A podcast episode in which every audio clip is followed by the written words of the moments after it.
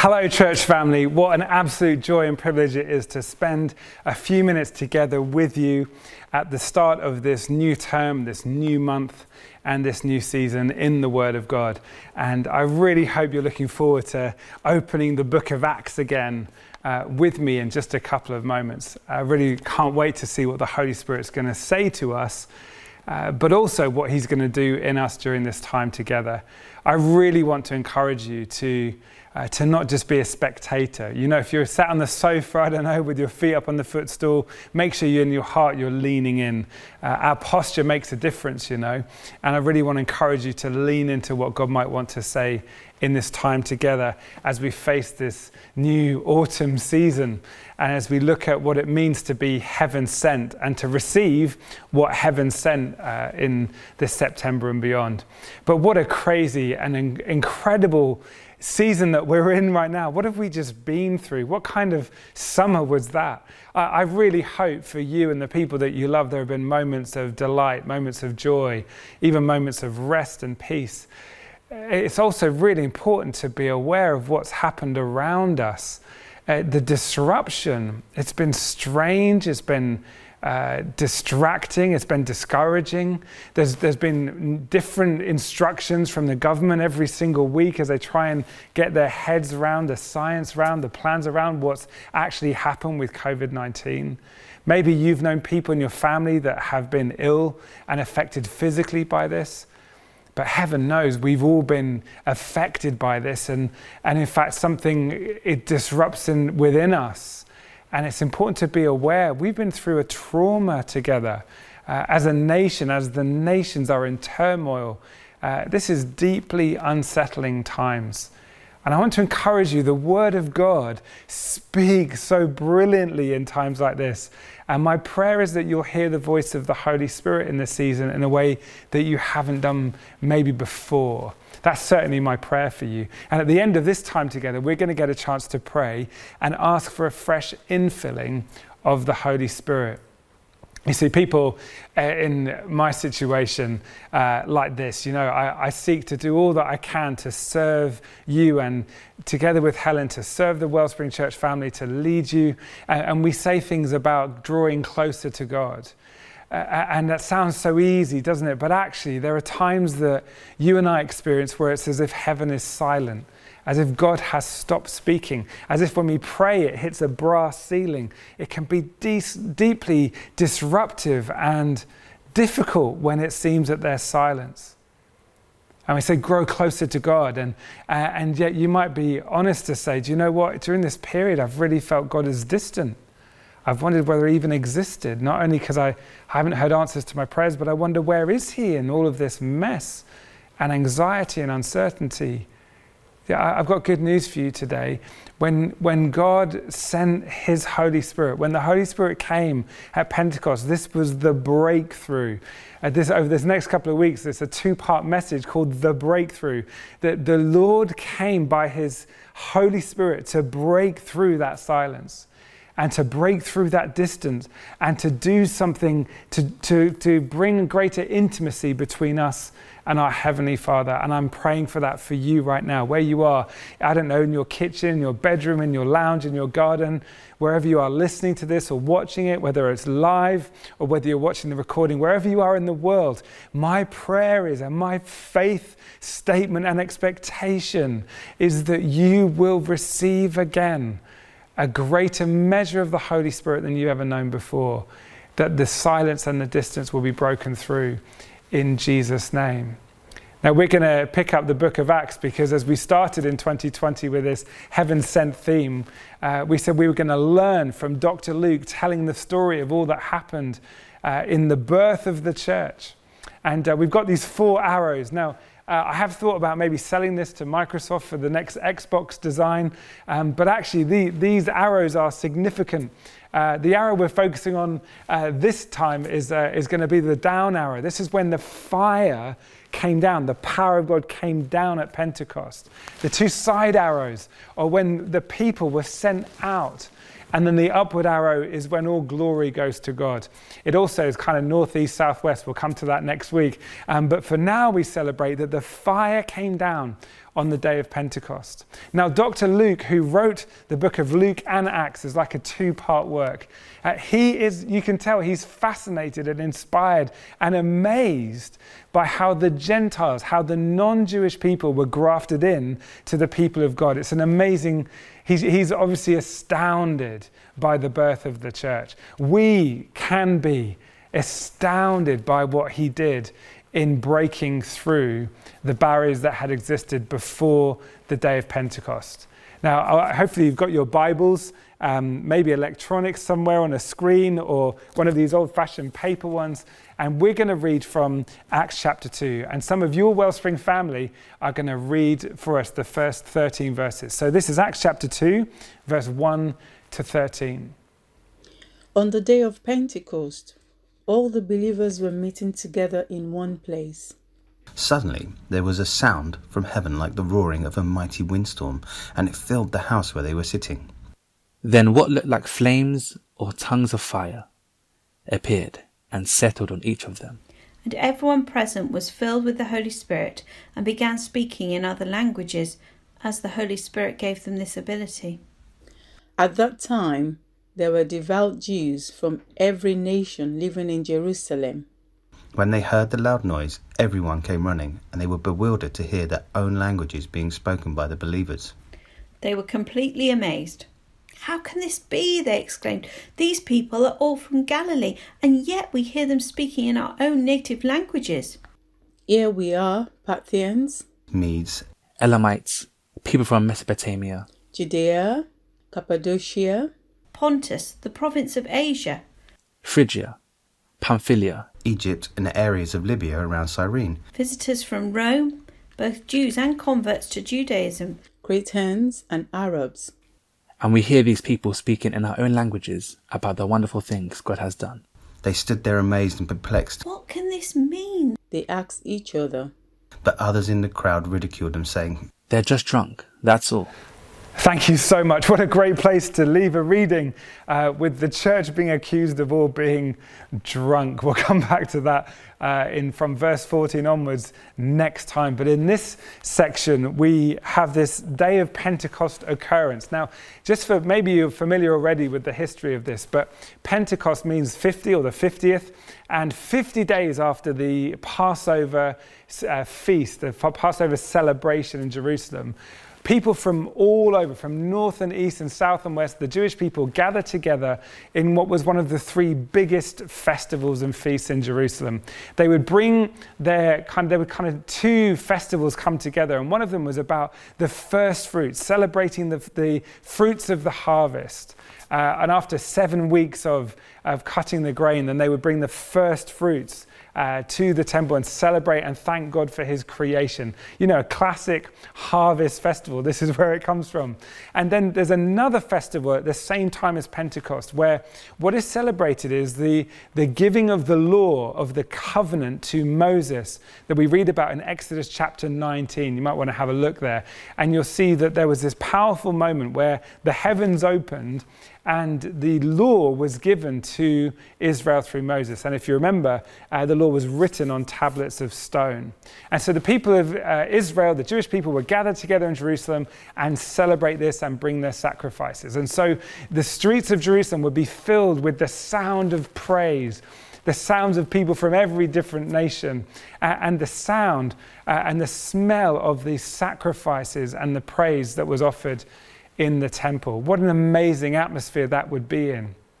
And in the midst of this, a group of people have gathered from Galilee. Now, the Galileans are not really the most educated people in the nation, they're kind of rural folk but they've gathered together. Remember, the, the, the 11, the, not Judas, well, that's another day, another story, um, but uh, the 11 apostles that are left after Jesus has ascended into heaven, and then the people, the brothers of Jesus and uh, Jesus' mother and others are gathered together. And we read in chapter 1, if you remember, um, it kind of finishes with Jesus kind of promising that the Holy Spirit is going to come, and then the people gathering together in Jerusalem, about 120 in number, and they are praying. And they are praying. And on the day of Pentecost, it says this occurrence happened at like nine in the morning. So, if you like, the church started on a Sunday morning uh, at nine in the morning. And maybe they've been praying through the night. Maybe they've been seeking God and asking for the gift that, that Jesus promised. And they're praying and they're praying and they're praying. And then suddenly, me- memories of the, the earth shaking of the resurrection, the earth shaking of Jesus on the cross, or the earth shaking going further back of the giving of the law at Sinai. The, the, the ground shakes, there's this mighty thunderous sound. Maybe it's a little bit like this clip from AD, Kingdom and Empire, which is a brilliant series about the birth of the church. I think it's on Netflix. It might be worth having a look. Um, but maybe it's a bit like you can see now. You know, the, the people are gathered together and they're crying out to God and they're praying. And then tongues of fire, it says, came and rested on each of them. That's what we've just heard. What a moment. And in this moment, after them praying to God, them, their prayers, if you like, going upwards, then heaven responds and there's a breakthrough of the silence and now a shaking in Jerusalem. Just in one part of Jerusalem, just among one group of people, but there is a shaking and a noise and a wind so strong, so powerful that the people outside uh, uh, can hear and they come to hear what has happened in this upper room with this group of people. And then what happens is quite remarkable is that the Holy Spirit moving around like these flames, it rests, it says, on each of them. That's really significant and important to Luke as he writes this. That no one in that room was untouched by the Holy Spirit. Can I say, I believe God's heart is still that no one in his church would ever be untouched by the gift of the Holy Spirit. This is one gift for everyone. And so God breaks through the silence, but God also breaks through the distance. The, the, the breath of God comes to all those that are there, and they begin to, instead of have the Holy Spirit around them, if actually the Holy Spirit becomes in them. Many people throughout Scripture before this point had, if you had, if you like, had the Holy Spirit on them they had been gifted and enabled in great crafts, or they'd been in, the Holy Spirit came on them and they were able to prophesy. But now, now the Holy Spirit comes on everyone who's there, but not just on, but actually in. And so they begin, instead of praying, uh, if you like, to God, they begin praying, praising with God in a way that no group of humans had ever done before. This is remarkable. And what do we learn? And this is always a good question when it comes to reading the Bible. What do we learn here about the heart of God? What can we learn by this encounter 2,000 years ago in a culture so different from our own? And I want to ask a question Is there a conditionality to this? Is there some sense in which there was a reason why that group of 120 received the gift of the Holy Spirit that day. There, there's potentially tens of thousands in Jerusalem at that time. Was there something about the posture of these people that attracted the presence of God? I would suggest to you that there is. And this is not a new thing.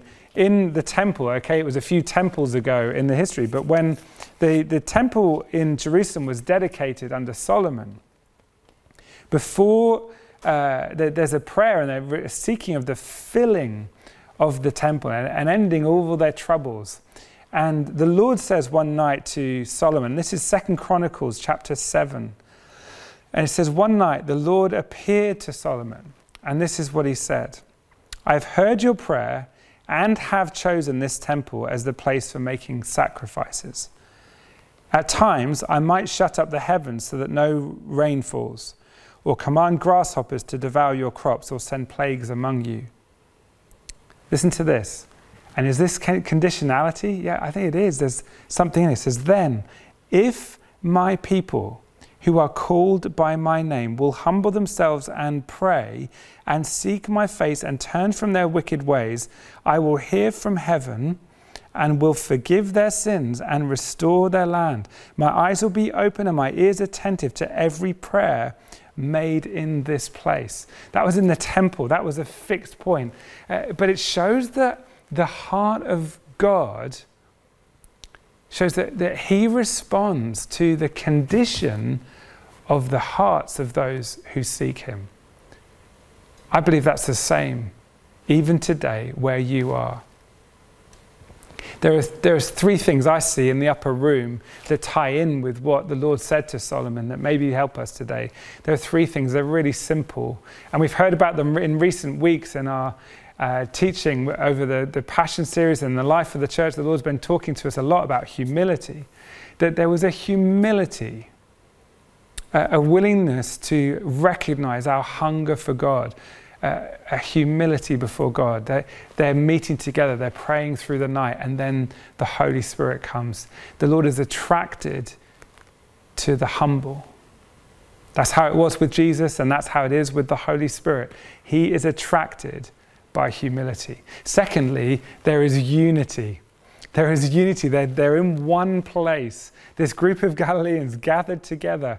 They're agreeing and saying amen to each other's prayers. They're praising together. They're agreeing together. Do you know the Lord is attracted by unity? David said this in Psalm 133 where the Lord, uh, where there's unity, the Lord commands a blessing. It, it attracts him. I'd say when we are united, then we can be ignited. Unity attracts the Holy Spirit.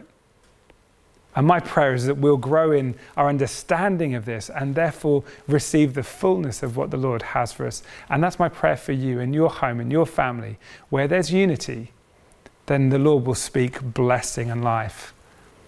So, not only humility, not only unity, but also availability. It, it, as it said in the Hamilton musical, you have to be in the room where it happens. Imagine being in the room where that happened. You see, you, you, have to, you have to be in the room where it happens. You have to be available. I, wonder how available you are to really receive everything that the Lord has for you today. I don't want to encourage you, even now, make a decision to open up, to be available. I know you're busy and I know about the messages and, and the notifications and the emails. And I know about the demands of people in your life and your family, maybe your kids, your grandkids. Uh, I, I, know often you, the, the, it's more interesting to look at a screen than get before God. And I'm not just, I'm not, I'm not telling you to accept a challenge that I myself am not facing. I'm just saying to you, friends, brothers, sisters, church, the Lord wants us to be available. And when we are, he wants to break through in new ways all the silence and break through the distance and draw us genuinely closer to Him. Heaven sent the Holy Spirit to those who were humble, united, and available. Uh, so, posture makes a difference, you know. It's not a bad practice to spend time each day, at some point in your day, on your knees. If you're able to do that, just to get on your knees, just for a minute just acknowledge that God is God. That humility attracts him. He's able to do what he really wants to do. Not, not, not only that, uh, the open hands, you know, when we have open hands, it's a sign of availability. And gosh, if we were together, I wish we could be together in one place and we could all just seek the Holy Spirit. But guess what? The Holy Spirit is not limited by lockdown. Hallelujah. Actually, even right now, where you are, in your room, your room can become an upper room. And that's my prayer for you, my friend.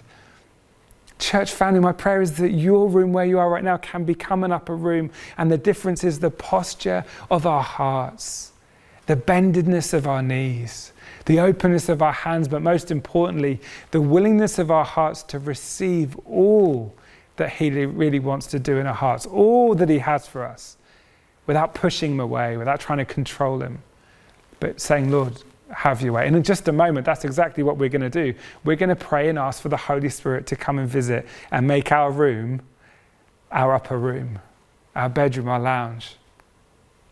And we're going to shut out all other distractions and we're going to seek Him together as a church family. So, what is your posture before the Lord? I remember the first time I really felt within me the power of the Holy Spirit. I was about 12 years old and I was in my bathroom. I was on my own. And the Holy Spirit broke through. And since that time, there have been moments when no one else has been in the room except me and the Holy Spirit. And I want to encourage you that if that can happen for me in Norfolk back in the last millennium, then it can happen for you today in 2020. And my prayer is that you would be open to the Holy Spirit giving you a prayer language that you've never had before to begin speaking in tongues, to, be, to begin to be aware of the presence. Lord, make us more aware of your presence. That is our prayer. So, what is your posture? Let heaven break through the silence. Let heaven break through the distance and draw you closer to God. And so, this is what we're going to do. We're going to continually pray this over the rest of our time together. But for now, and for those of you watching, I encourage you, may, can you just shut your eyes? There's going to be nothing more coming on screen than, than my beautiful face. and you've seen enough of that already. So, can I encourage you just. Uh, just close your eyes right now, and I want to lead you in prayer. And you might find it helpful to kneel down where you are right now. At the very least, open up your hands to heaven to receive what He has for you. And let's pray together.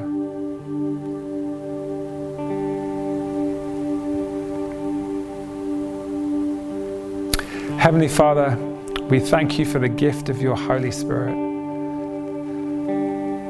Even though we're scattered, Lord, we do gather with one heart and we say, Lord, we are united in our pursuit of more of you. Holy Spirit, we hold our hearts up to you and our hands say, We need more of you. We want more of your power in our lives. We want more of your Holy Spirit fuel in our engine. Lord, forgive us for running on empty. And so we seek you again where we are right now. And we say, Would you fill us again? Fill me again. Hallelujah. And we pray this not because it's a reward for us, but we just simply, Lord, that you'd see our hunger. And we pray this in the name of Jesus. Father, send your spirit on your church again. We need to be revived again. We need another Pentecost in our lives, Lord, again. So, Lord, we reach out to you in this moment and we say, Holy Spirit, have your way. Friends, where you are right now, maybe just say those simple words together with me a couple of times. Holy Spirit, have your way. Holy Spirit, have your way. And so we wait on you, Lord.